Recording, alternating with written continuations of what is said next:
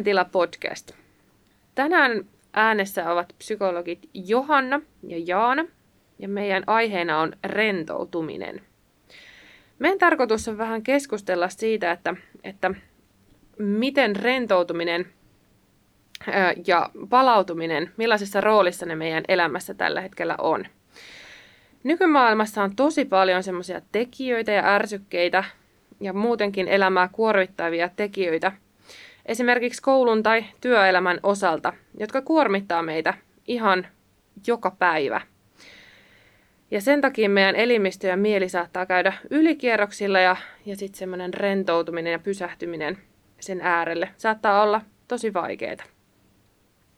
Onko sä huomannut, Johanna, että onko sun elämässä jotain sellaisia kuormittavia tekijöitä tai, tai semmoisia Joo. arjen tilanteita? Joo, totta kai, että en usko, että oikeastaan yksikään ihminen tässä maailmassa selviää elämästä ilman, että kohtaisi näitä kuormitustekijöitä, että kyllähän se kuuluu meidän elämään myös se stressi ja ne, ne kuormittavat tekijät ja moni semmoinen asia, mikä on niin kuin pääasiassa myönteinen tai vaikka kokonaankin ihan myönteinen ja hyvä juttu, niin voi aika ajoin aiheuttaa sitä kuormitusta. Niin kuin sen huomaa, että joskus jos on töissä kiire ja haluaisi ehtiä enemmän tai pystyä enemmän, enempään, niin sieltä voi tulla kuormitusta ja semmoista riittämättömyyden tunnetta.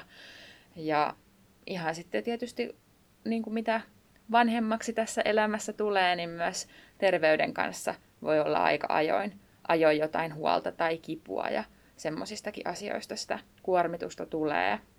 Tai jos läheisillä on jotain pulmia tai huolia, niin haluaa olla heille tukena ja se voi olla ihan myönteistä ja mukavaakin, mutta toisaalta sitten kaikki semmoiset asiat myös kokonaisuutena välillä kuormittaa.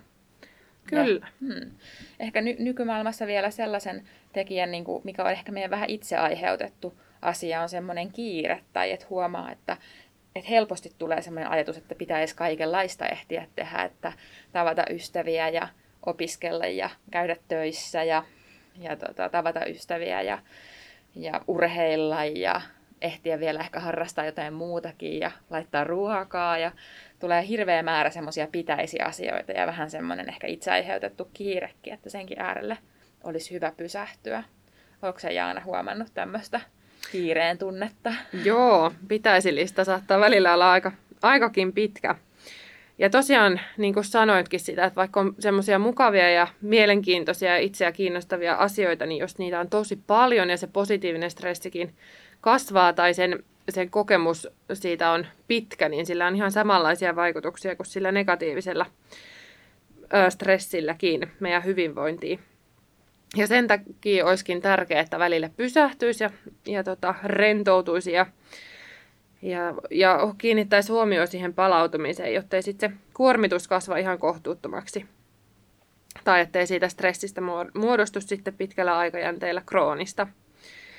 Mutta ne rentoutuskeinot ja semmoisen palautumisen tarvekin on yksilöllinen ja siihen, siihen on tosi tärkeää, että siihen kiinnittää huomioon, mitkä ne omat hyvät keinot sen rentoutumisen ja palautumisen tueksi on.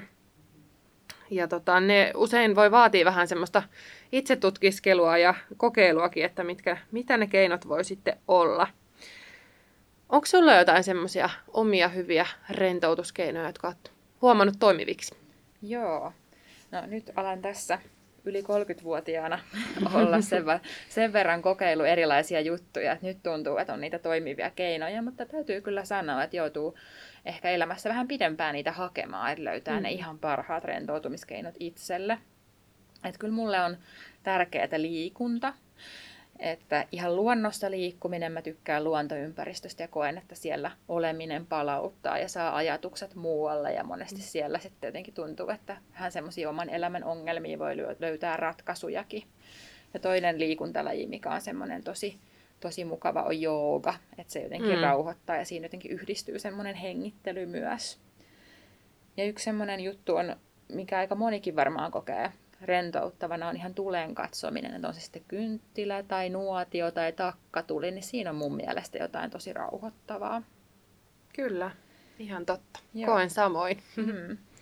Ja sitten tämmöinen ehkä perinteisempi on se semmoinen syvä hengittäminen tai hengitysharjoitukset. Ja täytyy sanoa, että mä en ole aina tykännyt niistä. Että mä nuorempana, kun olin lukiolaisena itse stressaantunut, niin niitä koitin kanssa tehdä. Ja silloin mulla ehkä meni se vähän semmoiseksi suorittamiseksi, että mulla oli mm. ajatus, että heti tämän hengitysharjoituksen jälkeen pitäisi olla kauhean rentoutunut ja hyvä olo. Tai sitten mä en ole osannut tehdä tätä oikein. Mm. Jotenkin siihenkin alkoi liittyä semmoinen paine.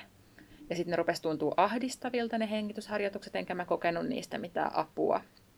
Mutta sitten kun opiskelin psykologiaa ja jatkuvasti tuli eteen niitä tutkimuksia, että kuinka hyödyllistä ja tärkeää se kuitenkin olisi, mm. niin päätin vähän uudestaan opetella sitä ja täytyy sanoa, että on siihen tosi tyytyväinen, että kyllä sillä hengityksellä on ihan tosi keskeinen rooli meidän stressitasossa ja palautumisessa, että on siitä ihan tosi vakuuttunut henkilökohtaisesti ja ammattilaisena myös.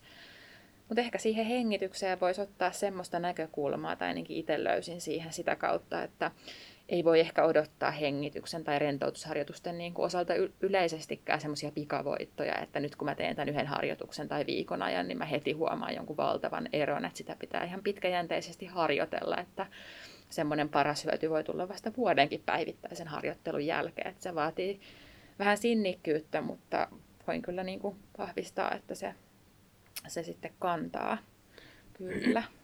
Kyllä vaan. Ja, ja tosiaan joidenkin tutkimusten mukaan niin kaksi-kolme kuukautta niiden harjoitusten tekemisen jälkeen on mahdollisuus löytää niitä ensimmäisiä semmoisia vähän kantavampia vaikutuksia, että että kyllä se harjoitusta vaatii sekin taito. Kyllä. Ja ehkä semmoinen vinkki, minkä voisin jakaa kaikille, että, että kun tunnistan itse, että on nopea temponen mm. ihminen, niin joskus tuntuu se rauhoittuminen ja pysähtyminen haastavalta ja pelkän hengitysharjoituksen tekeminen voi musta vähän tuntua mm. vaikealta. Niin mä oon löytänyt semmoisen keinon, että samaan aikaan kun mä teen hengitysharjoitusta, vaikka jostain sovelluksesta semmoisen äänen tahtiin, semmoinen kuin The Paced Breathing on ainakin ihan ollut mulle hyvä hyvä semmoinen appi. Mä laitan samaan aikaan Spotifysta, Spotifysta noita luontoääniä taustalle. Mm. Niin siihen on ainakin mun helpompi rauhoittua. Joo. Ja tosiaan rentoutusharjoitukset ää, voi olla juuri tämmöisiä, tai hengitysharjoitukset, mielikuvaharjoitukset voi olla just tällaisia, että tehdään jonkun appin kautta ja, ja joskus niihin on hyvä pysähtyä ja se liike on niistä pois, mutta että tiedän Tiedän myös hyviä rentoutusharjoituksia, joissa myös kehon liike on mukana, jolloin sitten se voi, jos alkuun tuntuu tosi vaikealta pysähtyä tai, tai tehdä semmoista pään sisäistä harjoitusta, niin monessa rentoutusharjoituksissa voidaan myös se liike ottaa sille miellyttävästi siihen mukaan. Se voi alkuun ainakin olla semmoinen tehokeino, että se auttaa siihen, siihen rentoutusharjoitukseen mukaan pääsyyn.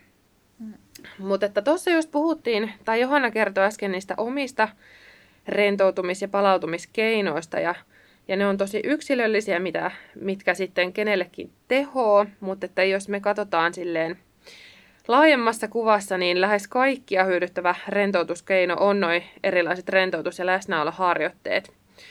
Ja niistä on ihan tutkitusti paljon hyötyä ihan semmoiseen mielen tasottumiseen, kykyyn nähdä asiat positiivisemmin, ihan jo semmoiseen empatiakykyyn ja myötätunnon kokemiseen, ja sitten muutenkin se auttaa meidän terveyttä sekä mielen että kehon osalta voimaan meitä paremmin. Mm. Että kyllä on sellainen ihan tehokas ja hyvä mm. harjoitus ja, ja tota, mm. keino ottaa siihen rentoutumisen ja palautumisen tueksi. Niinpä. Miten sä Jaana itse rentoudut? Joo, hyvä kysymys. Mä oon itse asiassa ottanut nytten tässä tämän syksyn aikana semmoiset pienet, pienet rentoutusharjoitukset tonne työpäivän keskelle. Ne ei kestä montaa minuuttia, yhdestä kahteen minuuttia on jo semmoiset niin tavalliset rentoutusharjoitukset, mitä on nyt ottanut ihan tietoisesti käyttöön. Voi olla hengitysharjoituksia, voi olla mielikuvaharjoituksia, liikeharjoituksia, ja mä oon kokenut, että ne on ollut kaikkein tehokkaimpia semmoisia rentoutus- ja palautumiskeinoja itselle, kun ne tapahtuu useamman kerran, tai sanotaan, että kahdesta kolmeen kertaa kesken päivää, että siihen menee noin ehkä viitisen minuuttia työpäivästä, niin mä oon kokenut, että ne on semmoisia lyhyitä palautumishetkiä, jotka sitten kantaa sinne iltaan saakka, että tulee semmoinen pieni, pieni palautumishetki kesken työpäivän. Mm. Ja sitten mä kans tykkään tosi paljon liikkua. Liikunta on mun mielestä se ihan ykkösjuttu, että sitten huomaa, että kuormitus on kasvanut liialliseksi, jos, jos ei jaksakaan ehkä liikkua tai, tai jotenkin jos se vaikuttaa siihen liikkumiseen, niin sitten huomaa sen, että kuormitus on kasvanut liian suureksi ja asialle täytyy tehdä jotain, että se on ihan se ihan ykkös, ykkösasia.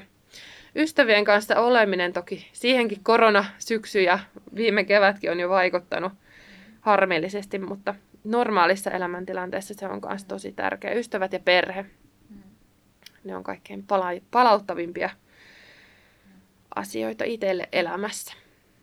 Joo. Joo. Et aika samanlaisia mm. meillä molemmilla. Niinpä. Joo, ja mainitsit tuossa noista hyödyn niin tutkituista keinoista, että on just noin rentoutusharjoitteet ja sen ohella sen, ne läsnäoloharjoitteet. Joo. Niin ne on ehkä vähän ehkä ihmisille vieraampia, että mitä se läsnäolo oikeastaan sitten tarkoittaa. Joo, se on ihan tilanteeseen pysähtymistä ja huomion kiinnittämistä nykyhetkeen, että usein, usein sitten suunta saattaa olla siitä, siinä, että mitä on tapahtunut eilen tai mitä asioita on ollut historiassa tai sitten ajatukset voi suunnata jo pitkälle tuonne tulevaan. Et se on aika tyypillistä, että just se tämä hetki unohtuu tai ei ole siinä huomion kohteena, vaan että mieli vaeltaa jo pitkällä tulevassa tai menneessä. Onko sä huomannut tällaista? Joo, mä varsinkin nuorempana olin tosi paljon semmoinen, että mä mietin tulevaisuutta ja suunnittelin. Ei se välttämättä ollut mitään ihan hirveän pitkälle tulevaisuutta, mm. mutta ehkä seuraavaa päivää tai viikkoa ja pyrin suunnittelemaan. Ja jotenkin just se hetki jäi sitten unohtu paljolti. Että mä sitten ihan tietoisesti rupesin sitä harjoittelemaan yliopistoaikana semmoisilla aistiharjoituksilla, kun se on aika semmoinen hyvä muistisääntö, että meidän aistit on aina niin kuin läsnä nimenomaan tässä hetkessä, että me ei voida nähdä tai kuulla mm. tulevaisuudessa tai menneessä, että aina kun me keskitytään meidän aisteihin, niin me jotenkin maadotetaan itseämme tähän nykyhetkeen, niin aloin keskittyä eri tilanteissa niihin omiin aistihavaintoihin enemmän niin kuin bussipysäkillä bussia odotellessa saatoin laskeskella, että kuinka monta niin kuin asiaa näe siinä ympärillä, missä on vaikka keltaista tai vihreätä ja koen, että siitä oli kyllä ihan valtavasti hyötyä, että nyt jotenkin pystyy ehkä paremmin olemaan läsnä erilaisissa tilanteissa. Kyllä. Mieli pääsee keskittymään siihen nykyhetkeen, mikä käsillä on. Se on ihan totta. Joo. Hmm. Aika kattavasti me tässä taidettiin jutella tästä rentoutumisesta ja keinoista ja siitä, että minkä takia se on tärkeää. Joo, ja tosiaan meillä olisi vielä vinkata tähän loppuun siitä, että, että tosi paljon erilaisia rentoutus, läsnäolo, mielikuva, liikerataharjoituksia löytyy tuolta netin syövereistä. Ja ainakin itse olen löytänyt hyviä harjoitteita Mieli sivuilta, että sieltä ainakin löytyy paljon erilaisia harjoitteita ja varmasti semmoisia sekä vasta aloitteleville että jo kokeneemmille konkareille niin löytyy sopivia harjoituksia, mitä voi kokeilla. Niinpä. Ja mä voisin vinkata, että mä oon itse tykännyt tuosta oiva mielen Joo. harjoitteista myös, että siellä on just näihin tietoiseen läsnäoloon liittyviä harjoitteita paljon. Joo, hyviä vinkkejä. Mutta kannattaa kokeilla. Joo. Siitä on tutkitusti hyötyä. Mielentila podcast kiittää. Moikka!